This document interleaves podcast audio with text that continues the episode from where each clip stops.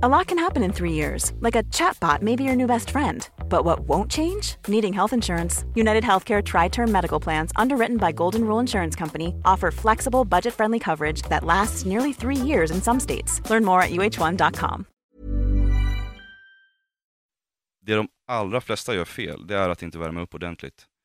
Um, en uppvärmning för mig, det är så mycket mer än en uppvärmning. Jag känner nästan av jag känner av kroppen när jag gör det. Kollar av läget, hur känns kroppen? Man får en liten känsla av kanske hur det kommer gå under passet den dagen, beroende på hur det känns under uppvärmningen. Det handlar inte bara om lederna. Man, eh, man gör någonstans nervsystemet också redo för träning. Eh, så att någonstans så tror jag att de allra flesta gör fel, att inte förbereda kroppen för träning.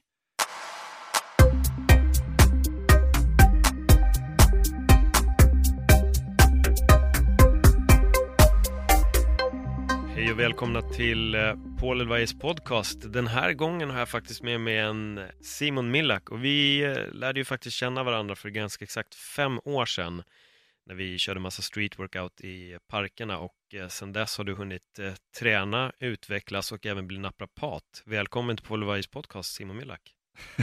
tack, tusen tack. Jag tycker nästan det är nog ändå ganska bra att vi börjar där vid våran street workout-grej för jag får börja med att fråga, vad var det som lockade dig att börja träna street workout? Ja, alltså jag hade på att träna lite på gym ett tag. Eh, konventionell gymträning. Mycket fria vikter, lite maskiner fram och tillbaka. Men eh, jag känner någonstans att det gav liksom ingenting. Jag känner att jag ville ta det till eh, nästa nivå, utveckla mig själv, få lite mer kroppskontroll.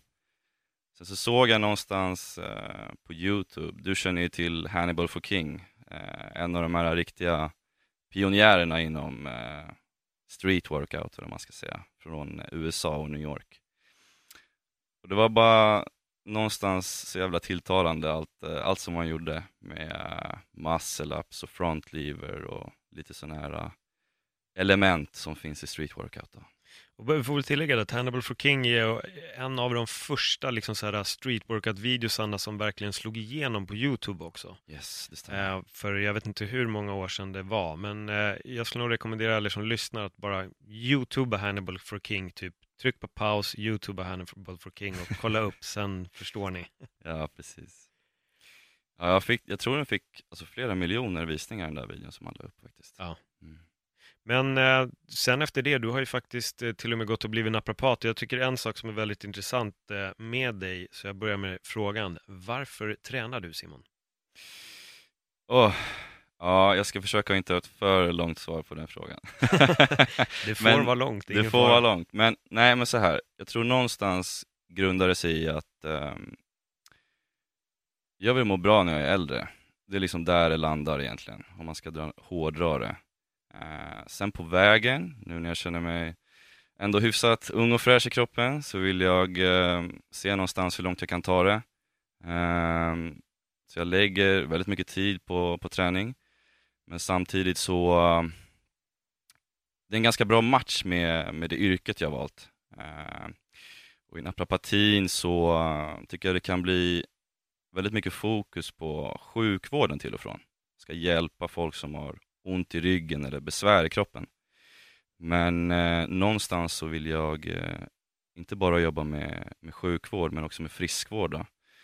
Och då ser jag att, eh, en väldigt stor fördel i att om jag lägger väldigt mycket tid själv på eh, träning, hälsa, ta hand om kroppen, inte bara muskler men även leder och ryggen, så kan jag på det sättet också applicera det jag använder själv på, på mina patienter och sådär. Så jag tror det är en kombination av både,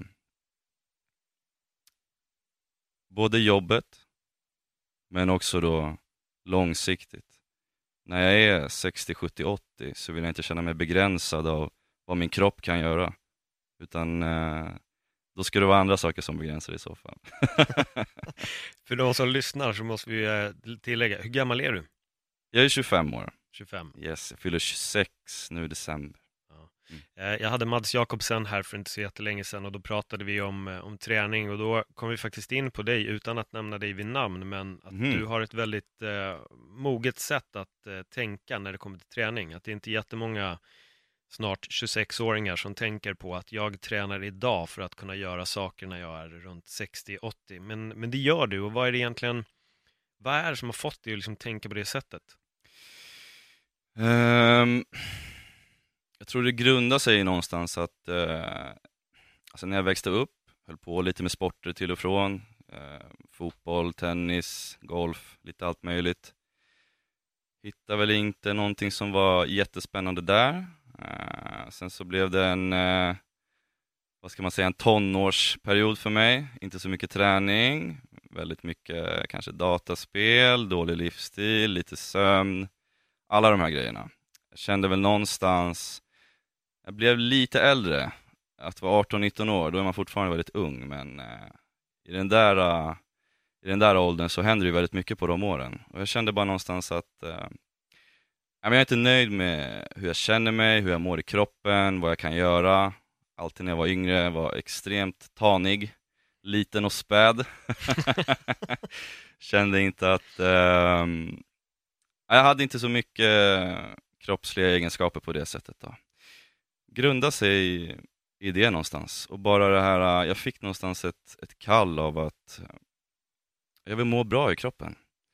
Och eh, exakt vart det kommer ifrån, jag tror, eh, tror det bara uppväxten jag hade, att allting ledde till det på något sätt, faktiskt. Men något konkret svar att det var det här som var anledningen varför jag, varför jag eftersträvar det här, det, det vet jag faktiskt inte. Men jag tror att det väcktes någonstans inom mig och sen så bara tog det av därifrån. Inte som ett, inte som ett monster, men liksom, det växte inom mig. det var positivt i alla fall. Ja. ja. Eh, du är inte liten och späd längre, jag kan ju tillägga det i alla fall. För de som inte har, har sett hur du ser ut än så är du inte direkt liten och späd.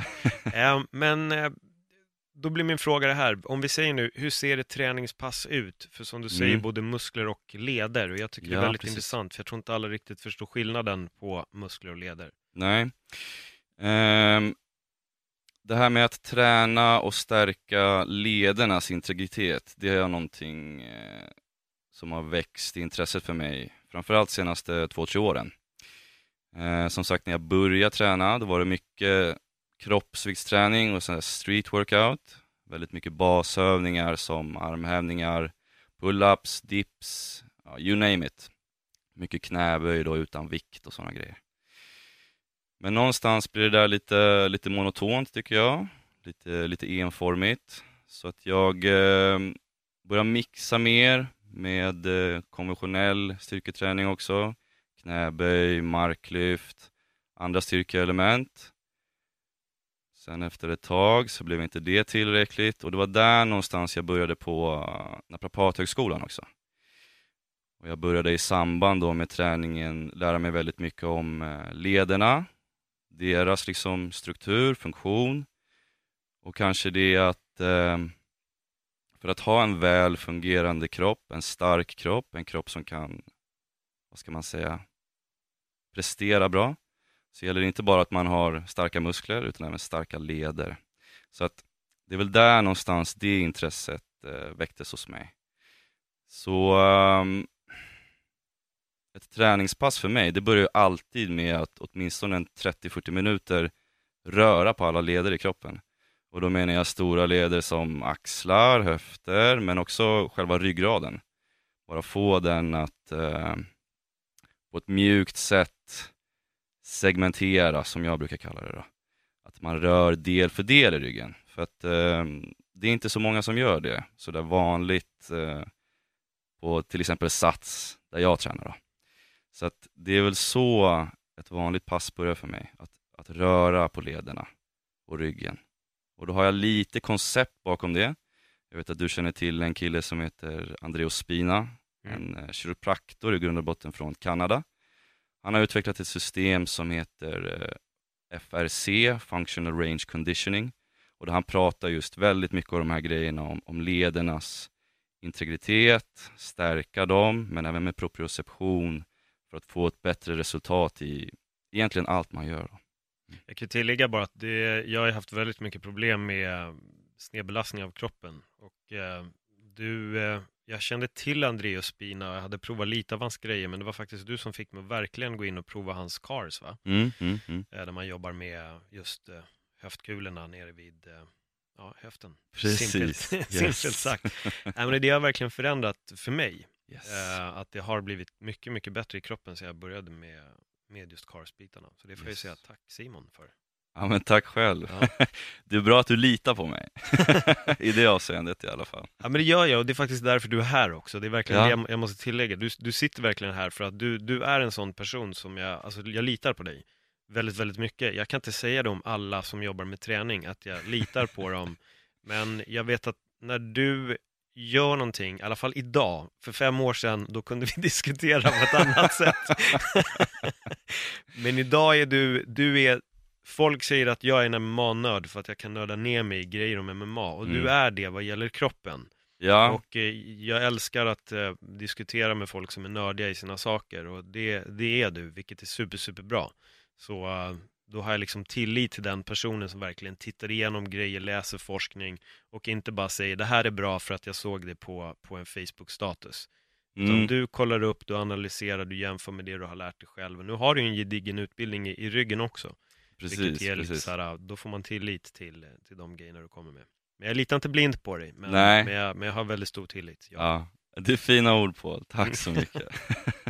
Men om vi bara, för att förklara kanske lite mer, det här med att liksom jobba med kroppen. Hur Mm. menar du att man ska röra till exempel ryggraden för Mm. att uh, mjuka upp den?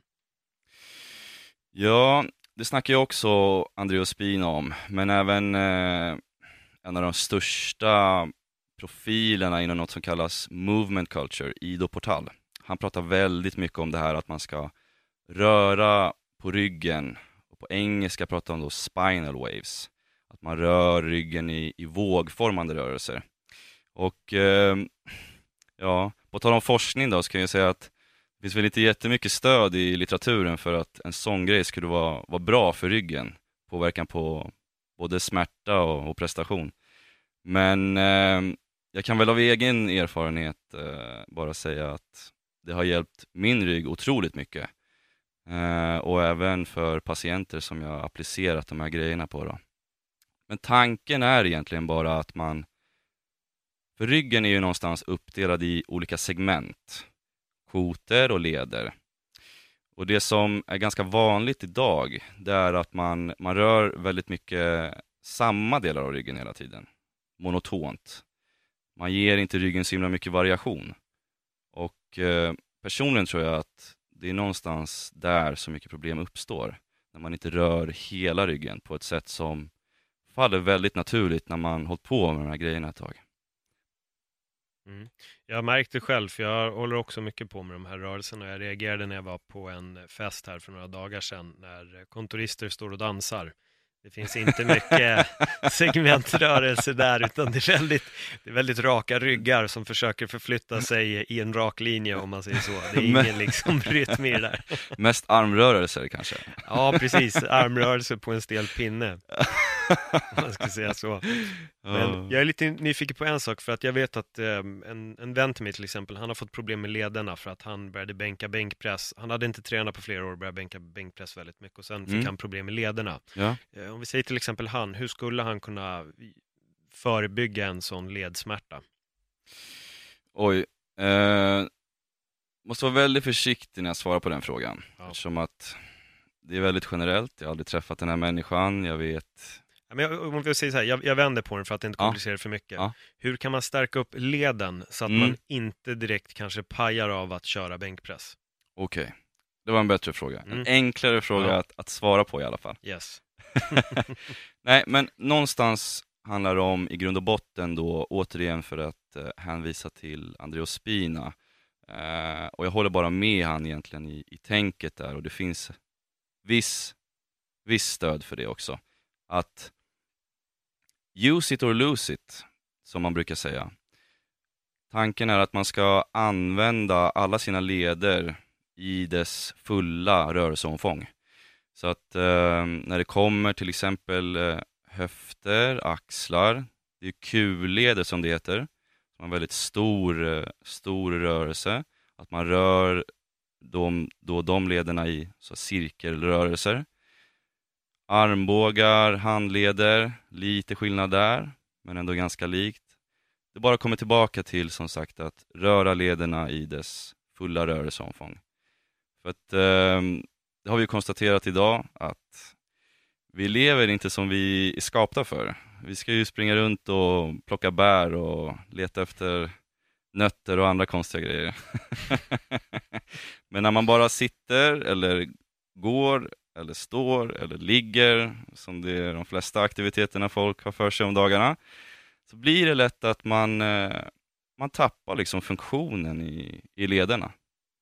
Och ett väldigt bra exempel på det, det är ju just det här med att sitta på huk. Det tycker jag är ett av de eh, största fundamentala som jag tycker någonstans att alla människor ska kunna. Tilläggas bör då att du menar på huk med hela fötterna planterade i golvet.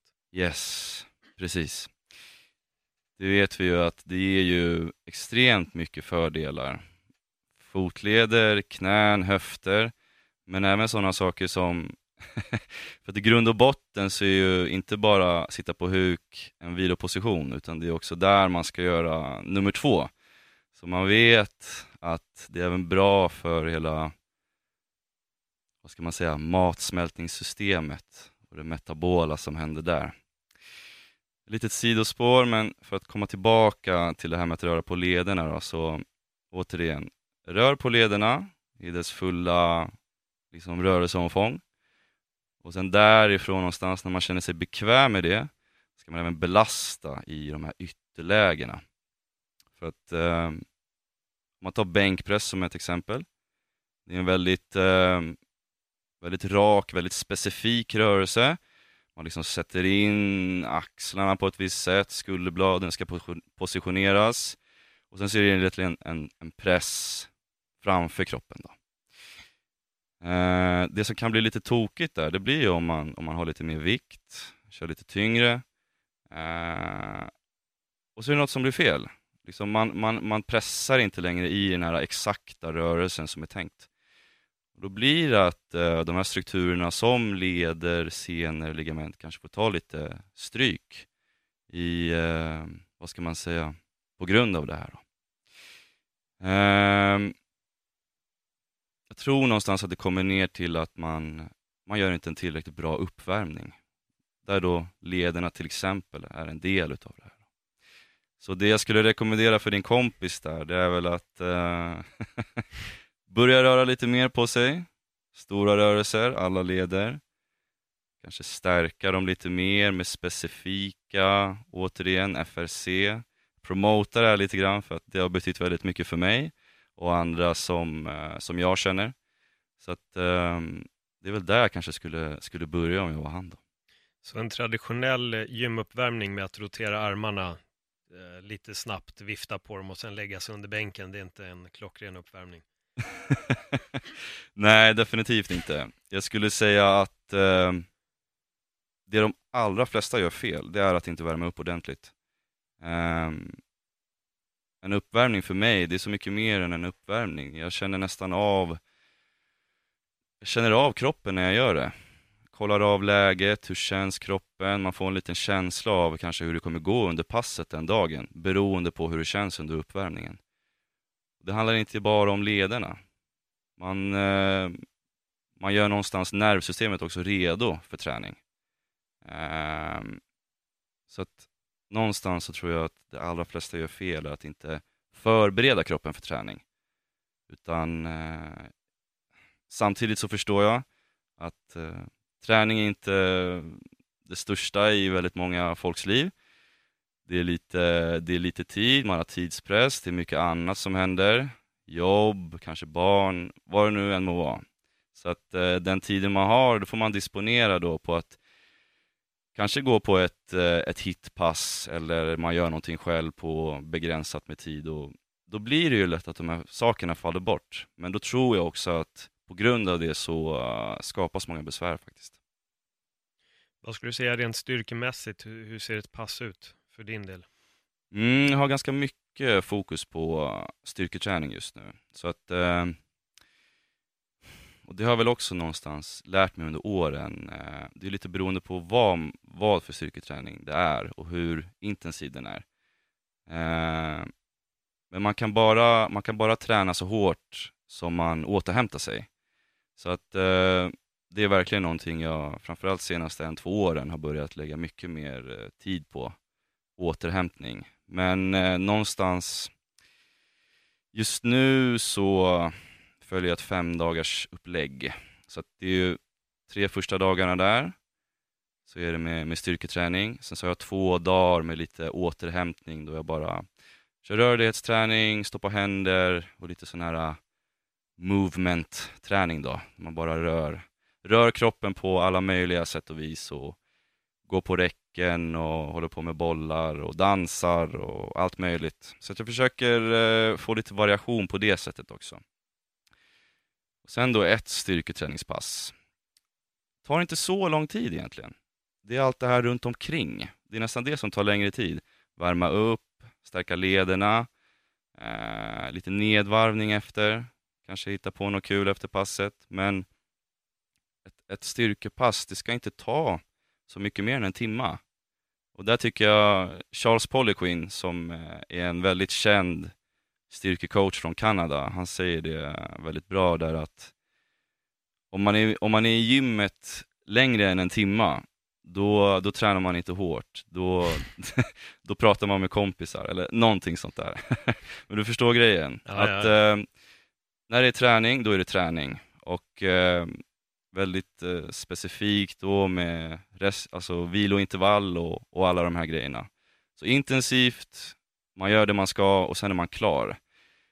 Det har väl, eh, det har väl sett ut så ganska länge nu, men jag kommer ihåg det när jag började träna och du var ju också med där när vi var i parkerna väldigt länge. Då var det Ja. så här, då kunde man ösa på och mata pull-ups och skit i flera timmar typ liksom. och eh, jag har väl någonstans lärt mig att eh, det kanske inte är det optimala sättet att träna på.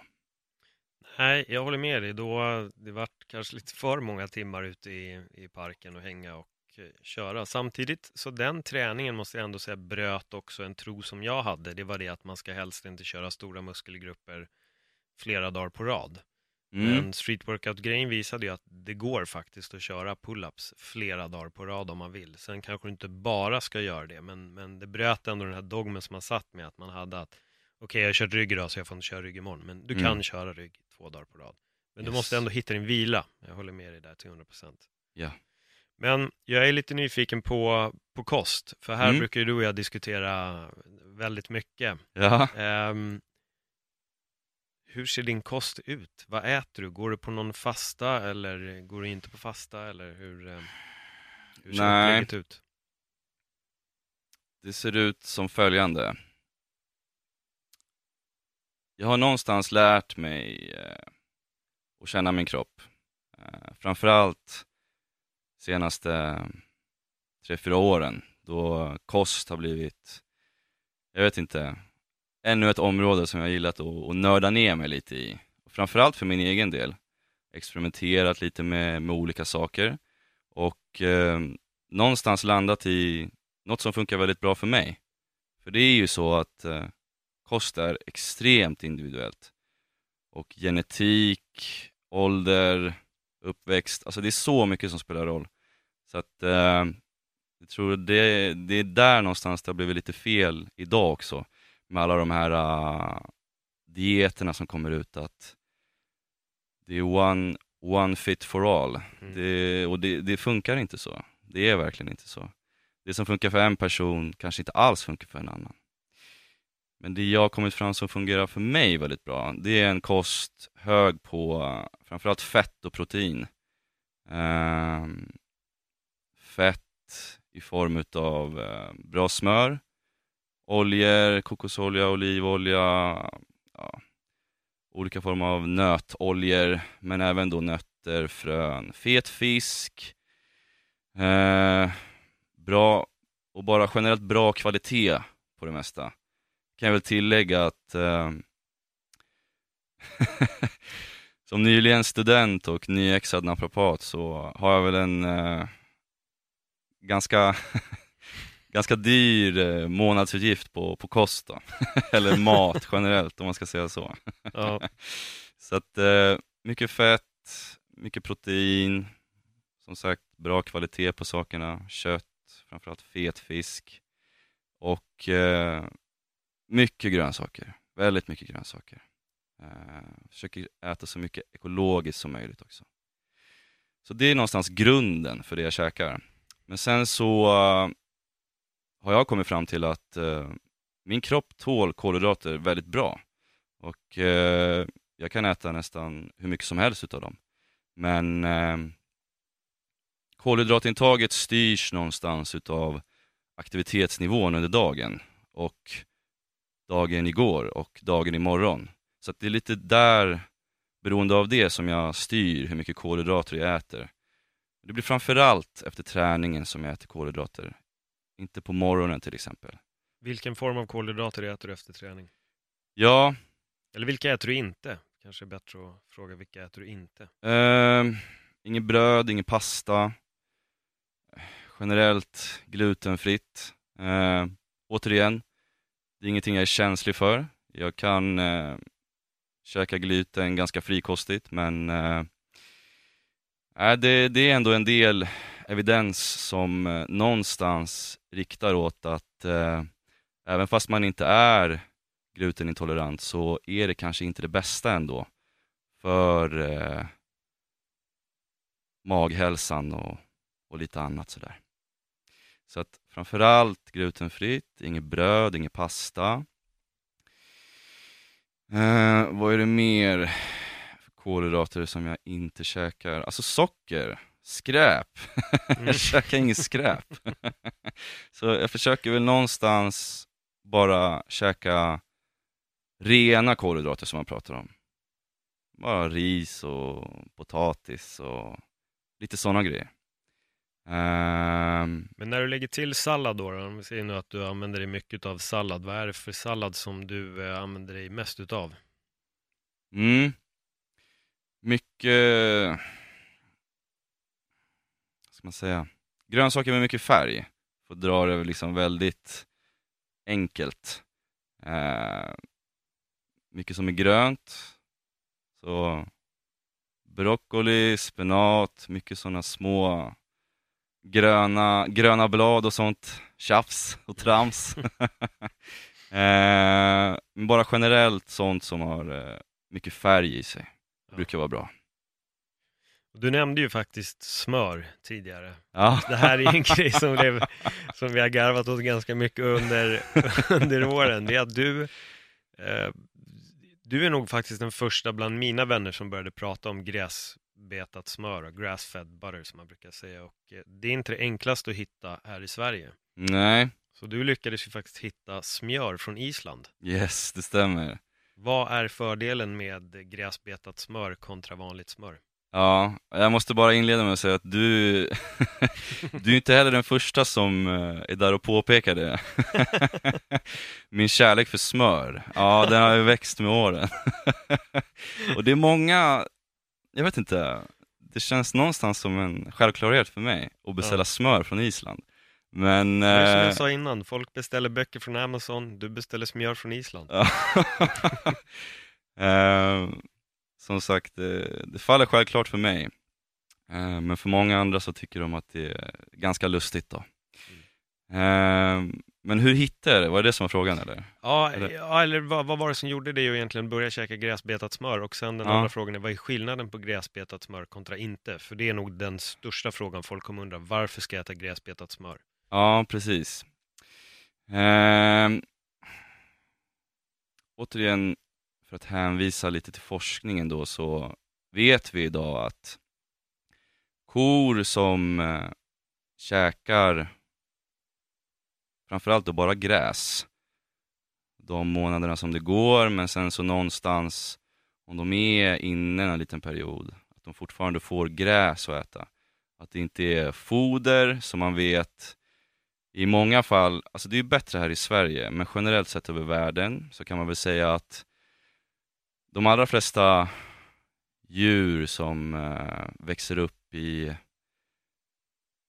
ett industri, industrialiserat kontext, eller vad man ska säga, på eh, mass, massproduktionsfarm, så får de inte det bästa att käka.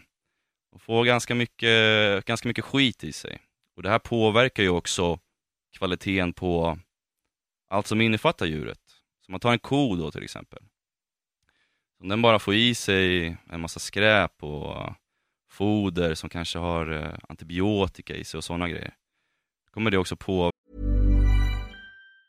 Say hello to a new era of mental health care. Cerebral is here to help you achieve your mental wellness goals with professional therapy and medication management support. 100% online. You'll experience the all new Cerebral Way, an innovative approach to mental wellness designed around you. You'll get a personalized treatment plan from a therapist, prescriber, or both in a safe and judgment free space.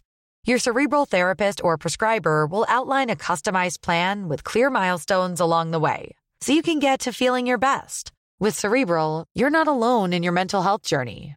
We're here to empower you to live a fulfilling life.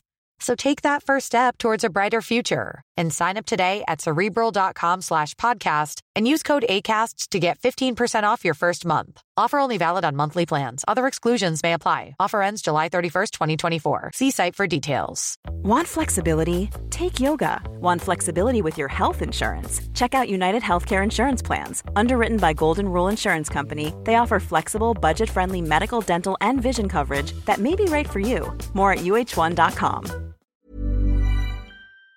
påverka näringsinnehållet i, eh, i då smöret till exempel.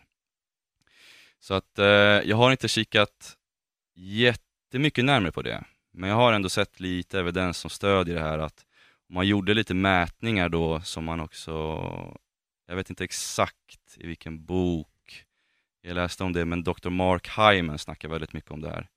En, eh, en läkare från, från USA som ganska nyligen har varit aktuell med uh, The Broken Brain. Som väldigt uh, intressant dokumentär. Då. Men de snackade om uh, framförallt uh, näringsinnehållet skiljer sig ofantligt mycket då, mellan vanligt smör från kor som kanske får i sig mycket foder kontra en ko som ja, betar mycket gräs. Då.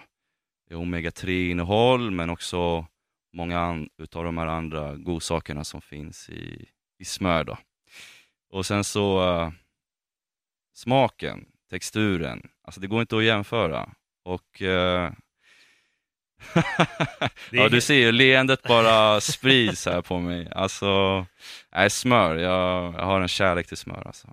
Ja, men, men det blir lite, jag tycker det här pekar på faktiskt det här med du är vad du äter och det gäller ju faktiskt eh, det vi äter är väldigt viktigt, vad de har ätit också. Yes. För att vi ska få ut någonting utav det med, så man ja, kanske inte vill ha käka smör från en ko som har käkat skills hela dagen. Det är nog inte det positivaste Nej. ens vad den ger efter sig. Förmodligen inte. Förmodligen inte. Och speciellt i den tiden vi lever i nu, där allt mer eller mindre är liksom lite påverkat av miljön och den världen som vi, som vi lever i. Så att eh, det är nog svårt någonstans att hitta det här äh, optimala gudagåvan från himlarna som är liksom, käkar du det här så är det så jäkla bra för dig. Jag vet inte, jag tror inte det finns. Men eh, om man någonstans kan göra medvetna val i vardagen och försöka försöka på det bästa sättet och bara käka bra. Eh, tror jag man kommer väldigt långt på det och där, där är en sån grej som jag märker smör har, varit, liksom, det har blivit en, en växande del av min kost och, och fett generellt. Käka en stabil frukost till exempel. Eh, Hur ser en frukost ut? vanlig frukost Kanske någon fet fisk eller någon köttbit eller någonting. Mycket grönsaker, lite nötter, kanske några frön eller sådär. Och sen en, eh, en stor, eh, stor kopp kaffe på det med lite smör bland annat. Och MCT-olja då, som är en form av kokosolja kan man säga. Mixar ihop det där, får man någonting som man eh, har pratat om, kallas för en bulletproof coffee då. Det är något som Dave Asprey har förespråkat väldigt mycket. Ganska känd, eh, han, kallar sig för, han kallar sig själv för biohacker om jag förstår det rätt. Jaha, det är något sånt. Ja, jag har inte riktigt förstått det där konceptet, men det handlar väl om att påverka kroppen på, eh, på ett eller annat sätt. Jag förstår inte varför man ska kalla det för, för biohacker. Ja, ja, nåväl. Så att det är väl eh, en väldigt vanlig frukost för mig då. Och sen så lite vanliga, jag är väldigt enkel i min, eh, i min supplementering. Eh, för att jag, jag tycker ändå att jag, jag käkar bra mat ändå. Så att jag får i mig det mesta jag behöver från kosten. Jag supplementerar lite med eh, framförallt D-vitamin som jag tycker att alla här i Sverige borde göra. Ehm, sen lite zink, eh, fiskolja, magnesium. Det är typ det. Och sen så har jag lite senaste åren också, eller inte senaste åren, men senaste året eller två experimenterat lite med sådana här adaptogener som har eh, kommit på kartan mer och mer på senaste, framförallt här i Sverige. Då. Vad är det för något för de som inte vet? Ja,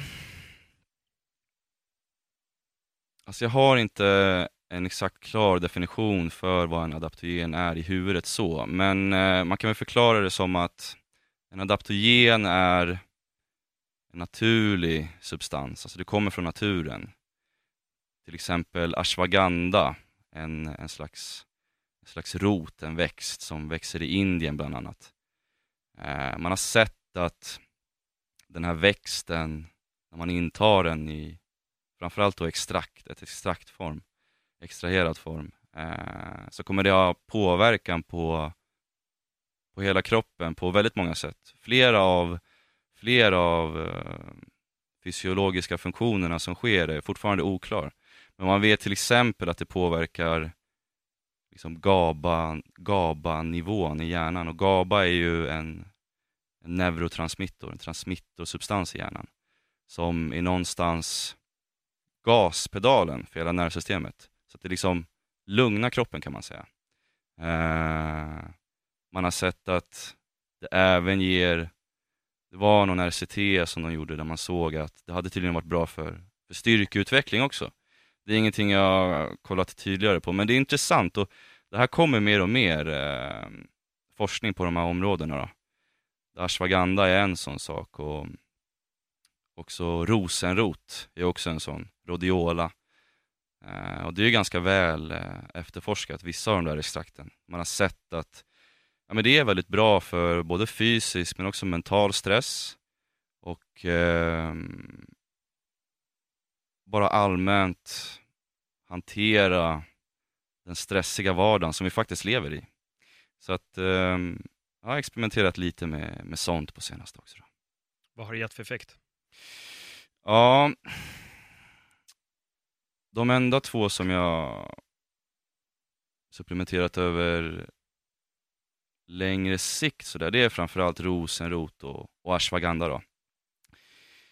Ska jag vara helt ärlig så, när man tar det i, eh, i ganska små doser, då, eh, det, det är inte så att personligen då, alla är väldigt olika återigen, vad man har för gener och uppsättning och sin eh, fysiska status för tillfället. Men tar man små doser över lång tid, jag tycker jag har inte märkt så stor skillnad. Kanske lite mer driv i vissa situationer. Kanske man kan hantera stress lite bättre. Eh, men jag har några gånger eh, käkat lite större doser av de där, bara för att se vad som händer. Mm. Och eh, framförallt med, med ashwagandha, det har man sett, det är väldigt olika det där. För vissa är ashwagandha stimulerande, för andra är det att man blir lite trött utav det. Um, så till exempel om jag har använt det, det är inget jag har använt på kvällen. Många hälsokostbutiker idag förespråkar ashwagandha som att har du besvär med sömn, då kan du käka det på kvällen för att eh, komma ner i varv och, och sådär. Eh, men i mitt fall, jag blir ganska stimulerad av det där. Alltså fortfarande lugn, men eh, väldigt liksom energisk i kroppen kan man säga. Så att, eh, jag håller mig borta från de där grejerna på kvällen. Kanske lika bra. ja, Jag, vill bara tillägga, för där vet jag en grej att jag, jag tror du har provat det också, Cordyceps. ja, det stämmer. Svampextraktet, för jag Ja. drack en kopp kaffe med Cordyceps och då satt jag och kubade. För er som inte lyssnar så gillar jag att kuba, alltså Rubiks kub.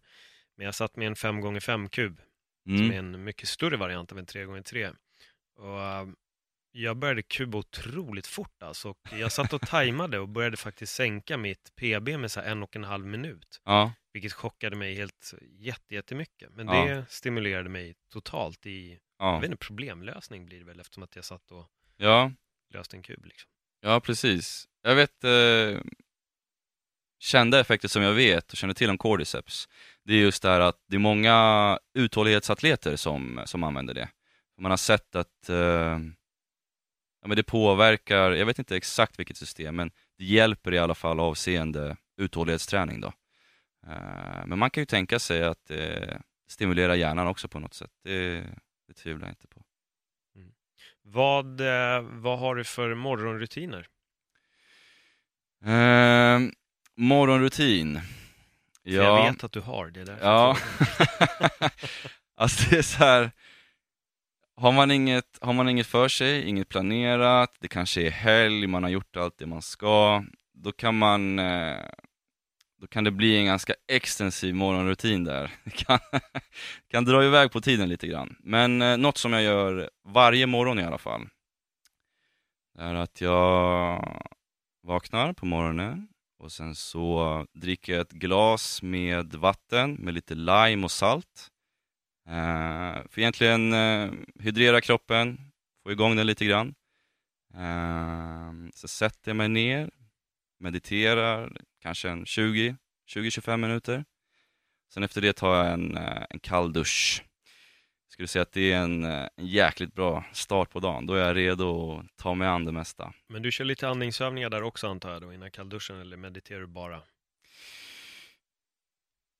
Bara meditation. Bara meditation. Så här med att exponera sig för kyla, det har jag också gjort mer och mer på senaste. Så en kall dusch har jag tagit varje morgon och då står jag väl kanske en, mellan en tre och fem minuter står jag. Uh, och min dusch den blir ganska kall faktiskt, så att, uh, det är riktigt härligt. Eh, uh, kyler ner kroppen ordentligt. Kommer ihåg när jag började med det där, då, då körde jag också lite, lite andningsövningar innan för att någonstans hantera kylan på ett bättre sätt. Men nu, uh, nu gör jag bara det om det är så att jag ska bada isvak eller något lite mer extremt, att man sitter i kanske upp mot en 10 minuter eller sådär. Yes. Jag kör ju andningsövningarna varje dag, men mitt problem just nu är att duschen blir inte jättekall på sommar, måste jag väl tillägga. Det är skillnad på vin, vin, vinterduscha kontra eh, sommardusch. Ja, jo, men lite så är det faktiskt. Men vad har du mer, mer för rutiner? Finns det någonting mer där i som du gör? Jag skulle säga att de tre är standard, men sen fortsätter det väl med, med en frukost. Jag brukar nästan alltid eh, käka frukost på morgonen. Men ibland, kanske att man har lite mindre tid eller bara att man eh, känner för att inte käka frukost. I det avseendet att, jag vet inte, någonstans låta hela magsmältningssystemet få, få vila lite från all den här eh, spjälkningen hela tiden.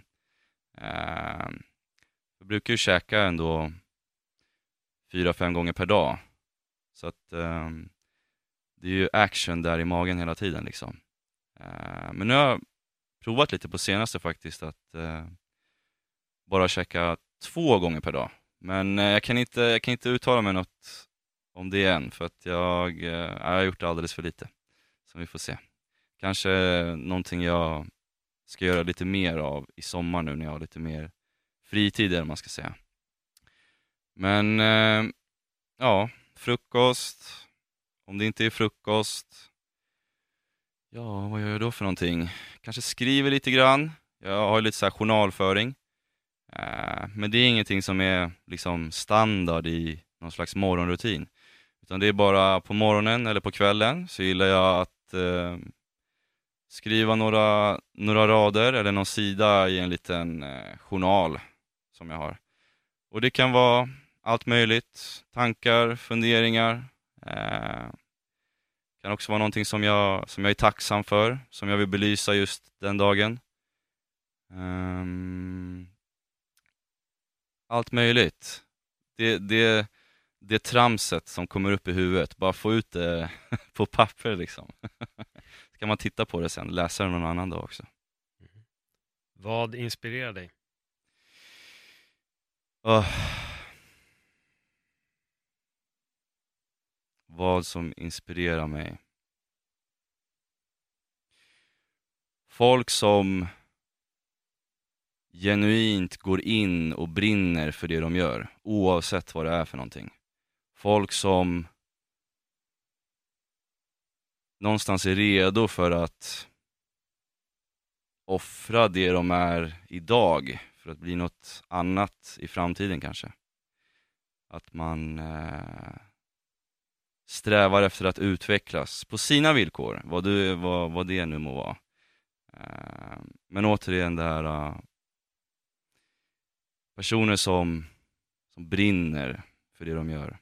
Att man verkligen ser den här glöden i deras, i deras ögon. Det, det går jag igång på. ja, jättebra svar. Jättebra svar. Vad skulle du säga eh, motsatsen till det då? Vad inspirerar dig inte? Som att du gav det här svaret så vill jag veta, vad, vad, är det som ger kontrasten då? Vad kan få dig lite frustrerad istället? Vad kan få mig lite frustrerad. Mm. Oh, det är så brett och det är så, det är så svårt, men kanske ett eh, exempel som eh, är väldigt, vad ska man säga, belyst idag. Det är det här med sociala medier och att eh, jag känner mig väl väldigt ödmjuk inför vad jag kan och, och mina kunskaper och herregud, jag är bara nyexad precis och jag har väl lite, några års erfarenhet i ryggen nu med, med det jag håller på med också. Och jag, jag lägger ganska mycket av min, min fritid på att ja, men, läsa och uppdatera mig och sådär. Men det man ser lite nu i social media är eh, folk, eh, folk blir liksom proffs i, i det de håller på med och kanske framförallt då träning som, som jag håller på med mycket. Att eh, folk är experter när de kanske inte är det och kommer med massa råd och, och, tips för folk som som de aldrig har träffat och återigen det här med generalisera och liksom det här ska du göra för att det är så jävla bra men eh, den personen som kanske tar till sig det, det kanske inte alls är bra för den personen. Och det, det är väl någonstans det som är problemet. Den här, eh, hela den här social media vågen som har varit de senaste åren. Att det är så himla mycket information och det är så här, är man inte insatt själv, man vet inte riktigt vad man, vad man ska göra med all den informationen det är en sak säger det ena och sen så nästa dag kommer någon annan som säger helt motsatt. Uh, mycket motstridande och sen så samtidigt återigen de här generaliserade koncepten att det här är bra för dig, du borde göra det här. Um, sen brister vi ju ganska hårt i källkritik också. Absolut, absolut. eh, anledningen till att jag börjar skratta nu, det är bara för att jag börjar tänka på uh,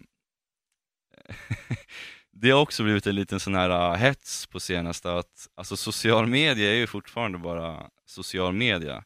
Men uh, jag har märkt att många som kanske är i samma område som mig, de, uh, de har börjat ta social media som någon slags plattform för PubMed. Där liksom alla, alla saker man säger ska man någonstans ha liksom en, en referensen i, i kommentarsfältet för. det tycker jag är lite lustigt alltså. Um, återigen, det, det, är inte och kommer nog inte bli en, en, en portal för PubMed, Instagram till exempel. Men eh, som du säger, det är jätteviktigt det här med källkritik. Um, är det så här, det här, den här informationen som presenteras för mig, är det verkligen så? Eller alltså ska man bara köpa det rakt av? Eller ska man, ska man faktiskt titta lite närmre på det? Och när man gör det, ofta det man ser när man tittar lite närmre på saker, det är ju att det är oftast inte bara åt ena hållet. Att vad det nu än må vara, den här saken är bra för dig. Oftast är det inte så simpelt, att det bara går åt ena hållet. Jag tyckte Hannibal for King faktiskt pratade om en väldigt bra grej. Det var en intervju jag såg med honom för några år sedan. Då sa han det, han bara, du kan se folk göra extremt coola trick, men du vet aldrig vilka skador de går runt med. Mm. Jag tänker lite det med sociala medier, att man vill, man vill härma det man ser och så imiterar man det, men man vet liksom inte hur stora problem de här människorna har med kroppen. Ja. Som gör vissa extremsaker och sen pajar ju folk liksom till höger och vänster. Mm. Man bara följer strömmen och, och gör de här grejerna. Ja, det är ju väldigt, alltså det blev lite hett nu, återigen det här med, med street workout. Det har blivit lite hetare på senaste åren. Det är ganska tilltalande, för det är lite flashigt så här. Och eh, det bygger ändå bra styrka, alltså det gör det. Framförallt i överkroppen då. Ehm, man får ingen vidare styrka och, och kraft i benen utav den typen av träningen då. Men, men för överkroppen är det ju i många avseenden väldigt bra träning. Men om det görs på rätt sätt. Men som du säger, många ser egentligen bara slutprodukten. Man ser inte alla timmar och år som man lagt i att faktiskt klara de här äh, tricken eller elementen som man pratar om med ja, lite, lite svårare, ibland gymnastikinspirerade grejer som plansch och frontlever och sådana här grejer. Man har inte det där tålamodet och man vill någonstans till slutresultatet direkt. Och där uppstår det ju väldigt mycket problem med, med skador. För att återigen koppla lite till det här med, med leder och sånt här.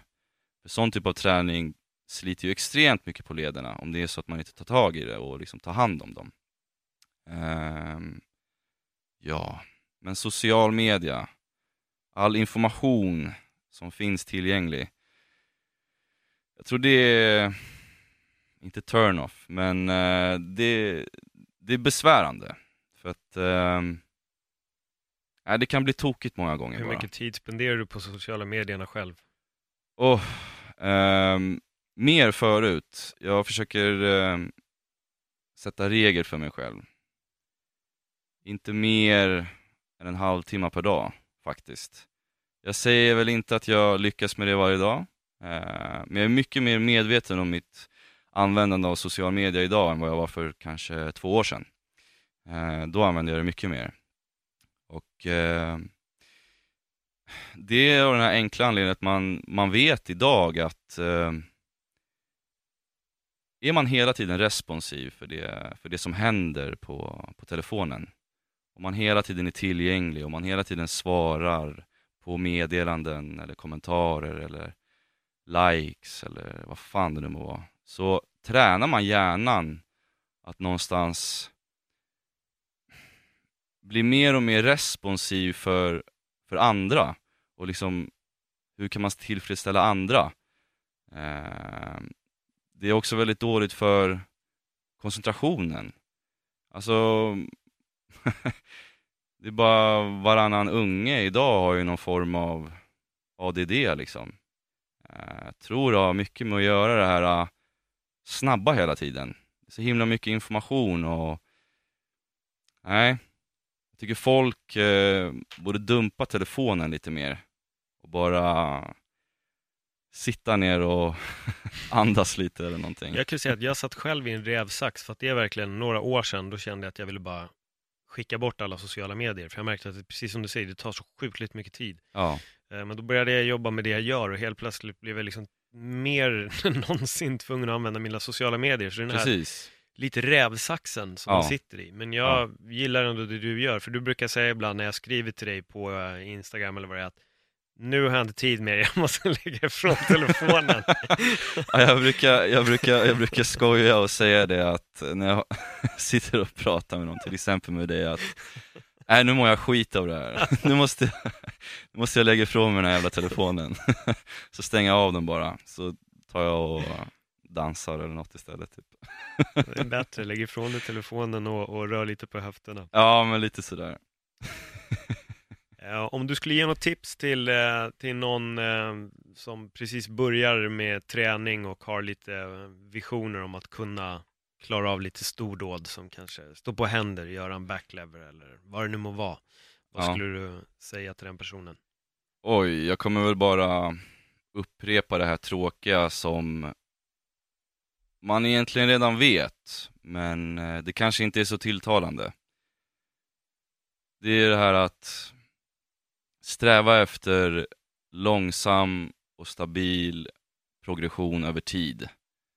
Någonstans kommer alltid långvarig, långvarig konsekvent träning kommer alltid vara bättre än liksom kortvarig intens, intensiv träning, eller man ska säga.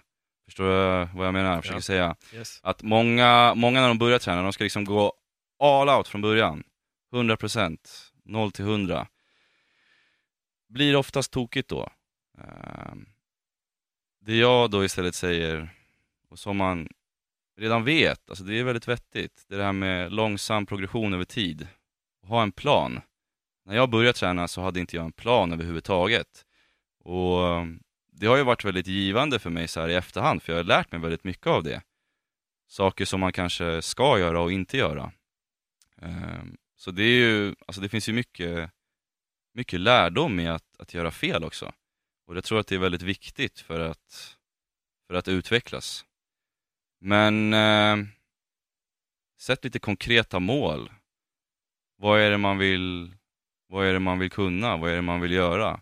I många, i mångas fall så är det alldeles för abstrakta mål, brukar jag säga. Folk säger att de, de vill må bättre.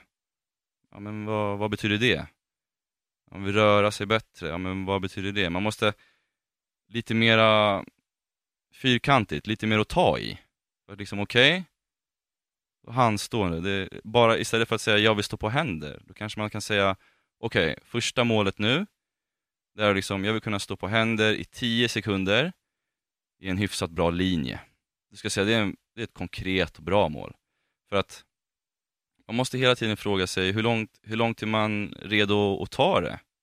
Alltså hur, hur bra vill man bli att stå på händer? Vill man sluta i och stå på en hand i en flagga eller är det någonstans slutmålet att bara stå i en rak linje på, på två händer? Så att lite konkreta mål och sen ha en, en långsiktig plan för det och lite delmål eh, på vägen så att man kan, eh, jag vet inte, hela tiden se att ja, men det går åt rätt håll.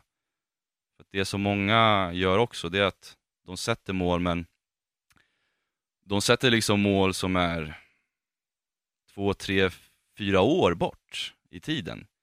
Och då kan det bli lite omotiverande kanske i vissa fall att, att sträva efter dem, att ja, men man jobbar hårt men, men man är fortfarande så himla långt ifrån målet.